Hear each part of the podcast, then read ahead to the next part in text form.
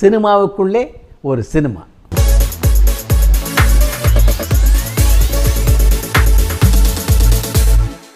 பச்சை விளக்கு படம் தொடங்கி நவகிரகம் அனுபவி ராஜா அனுபவி பூவா தலையா அவ்வளவு தொடர்கதை என்று தமிழ் திரைப்பட அரசியல் என்றுமே மறக்க முடியாத பல திரைப்படங்களை தயாரித்த ராம் அரங்கண்ணலுக்கு அரசியல்வாதி கதாசிரியர் திரைப்பட தயாரிப்பாளர் என்று பல முகங்கள் உண்டு. அரசியல் உலகிலே அறிஞர் அண்ணா கலைஞர் மு. கருணாநிதி புரட்சித் தலைவர் எம்ஜிஆர் ஆகியோரோடு மிகவும் நெருக்கமான உறவிலே இருந்த ராமரங்கண்ணல் கலை உலகிலே நடிகர்களும் சிவாஜி கணேசன் இயக்குனர் கே. பாலச்சந்தர் பீம்சிங் ஆகியோரோடு நெருக்கமான உறவிலே இருந்தவர். தமிழில் நான் நிறைய படங்கள் எடுத்திருந்தாலும் பாலச்சந்தரோடு இணைந்து நான் படங்களை உருவாக்கி தொடங்கியதற்கு பிறகுதான் என்னுடைய திரைப்பட நிறுவனம் லாபகரமாக செயல்படத் தொடங்கியது என்று பல பத்திரிகை பேட்டிகளிலே குறிப்பிட்டிருக்கிறார் ராமரங்கண்ணன் அப்படி அவர் குறிப்பிட்டிருக்கின்ற இயக்குனர் கே. பாலச்சந்தரோடு ராமரங்கண்ணனுக்கு அறிமுகம் ஏற்பட காரணமாக இருந்தவர் அரங்கண்ணனுடைய நெருங்கிய நண்பரான கோட்டையூர் அண்ணாமலை செட்டியார். ராமரங்கனுடைய கதை வசனத்திலே ஒரு திரைப்படத்தை தயாரிக்க வேண்டும் என்று விரும்பியவர் ராமரங்கனலை சந்தித்தார். அப்போது சலசலப்பு ஜானகி என்ற பெயரிலே ஒரு தொடர்கதையை எழுதியிருந்தார் ராமரங்கண்ணன். அந்த கதையை சற்று மாற்றி அதற்கு அனுபவி ராஜா அனுபவி என்று பெயரிட்டார் அவர். அந்த காலகட்டத்தில் கே பாலச்சந்தருடைய இயக்கத்திலே ஏ கே வேல நீர்க்குமிழி என்ற ஒரு திரைப்படத்தை தயாரித்து கொண்டிருந்தார். ராமரங்கனுடைய நெருங்கிய நண்பர் என்பதால் ஏ கே பாலன் அந்த படத்தை ராமரங்கனலுக்கு திரையிட்டு காட்டினார். அந்த படத்தை பார்த்தாரு ராமரங்கனர் அவருக்கு அந்த படத்தை விட அந்த கதையை பாலச்சந்தர் சொல்லியிருந்த விதம் ரொம்பவும் பிடிச்சி போச்சு. அதனால் தன்னுடைய அனுபவ ராஜா அனுபவி திரைப்படத்திற்கு அவரையே இயக்குனராக்குவது என்று அவர் முடிவு செய்தார். ஆனால் அவரது நண்பரான அண்ணாமலை செட்டியாருக்கு அந்த முடிவிலே உடன்பாடு இல்லை அவரை பொறுத்த வரைக்கும் கிருஷ்ணன் பஞ்சனுடைய இயக்கத்திலே அந்த கதையை படமாக்க வேண்டும் என்பது அவரது எண்ணமாக இருந்தது. பின்னர் ஒருவாறாக அவரை சமாதானப்படுத்தி அந்த படத்தை இயக்குகின்ற பொறுப்பை கே. பாலச்சந்திரிடம் ஒப்படைத்தார் ராம் அரங்கண்ணர் அனுபராஜ அனுபவி திரைப்படத்தை பொறுத்த வரைக்கும் கதாசிரியராக மட்டுமின்றி அந்த படத்துடைய வசனங்களையும் அரங்கண்ணல் தான் எழுதியிருந்தார். அந்த படத்தினுடைய படப்பிடிப்பு நடைபெற்று கொண்டிருந்த போது அரங்கண்ணன் சட்டசபை உறுப்பினராக இருந்த காரணத்தினால படப்பிடிப்பிலே தொடர்ந்து அவரால் கலந்து கொள்ள முடியவில்லை. படப்பிடிப்பு தளத்தில் வசனங்களிலே மாற்றங்கள் தேவைப்பட்ட போதெல்லாம் பாலச்சந்தர் தானே திருத்தி அந்த காட்சிகளை படமாக்கி முடித்து விட்டார்.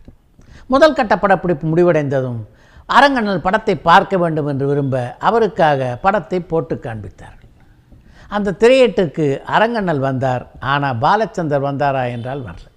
அனுபவி ராஜா அனுபவி திரைப்படத்தை பொறுத்த வரைக்கும் அதனுடைய வசனகர்த்தாவாக மட்டுமின்றி அதனுடைய தயாரிப்பாளராகவும் அரங்கண்ணல் இருந்த காரணத்தினால தான் அவருடைய வசனங்களை எல்லாம் மாற்றியதை அவர் எப்படி எடுத்துக்கொள்வாரோ என்ற அச்சத்தில் பாலச்சந்தர் அந்த திரையீட்டுக்கு வருவதை தவிர்த்தார்.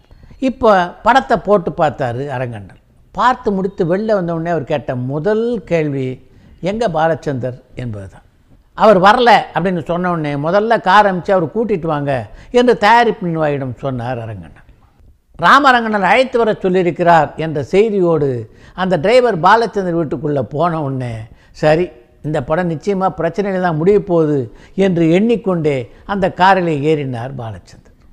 அவர் வந்த உடனே என்ன வசனங்களை எல்லாம் மாற்றிருக்கீங்க போல இருக்கு? அப்படின்னு கேட்டார் அரங்கண்ணன். அவர் அப்படி கேட்ட உடனே பாலச்சந்தர் மட்டுமின்றி அடுத்து அரங்கண்ணன் என்ன சொல்ல போகிறாரோ என்று சுற்றி இருந்தவங்களும் அமைதியாயிட்டாங்க. எல்லாரும் அரங்கண்ணல் முகத்தையே பார்த்து கொண்டிருந்தார்கள். அடுத்து அவர் என்ன சொல்ல போகிறாருன்னு எல்லோரும் அரங்கண்ணிலேயே பார்த்து கொண்டிருக்க இனிமேல் எடுக்க போகிற காட்சிகள்லாம் கூட நீங்களே வசனத்தை எழுதிருங்க என்றார் ராமரங்கண்ணன். அவர் இப்படி சொன்ன உடனே பாலச்சந்தர் மிகப்பெரிய அதிர்ச்சிக்கு ஆளானார். அவர் எழுதின வசனங்களை எல்லாம் தான் மாற்றியதால் கோபத்தோடு தான் அவர் இப்படி சொல்கிறாரோ என்று கலக்கத்தோடு அரங்கண்ணலை அவர் பார்க்க அப்போது தான் அரங்கண்ணனுக்கு தான் சொன்னதை அவர் தப்பாக புரிஞ்சுக்கிட்டு இருக்காருன்னு புரிஞ்சுது. நீங்கள் வசனங்களெல்லாம் மாற்றினதுனால மாற்றியதுனால நான் ஏதோ கோவப்பட்டு இப்படி சொல்கிறேன்னு நினைக்காதீங்க. நீங்கள் செஞ்ச மாற்றங்கள் ரொம்ப நல்லாயிருக்கு என்னுடைய வசனங்களை விட நீங்கள் எழுதிய வசனங்கள் ரொம்ப பிரமாதம். அதே மாதிரி என்னுடைய வசனங்களில் நீங்கள் ஏற்படுத்தியிருக்கிற மாறுதல்லையும் பார்த்தேன் நான்.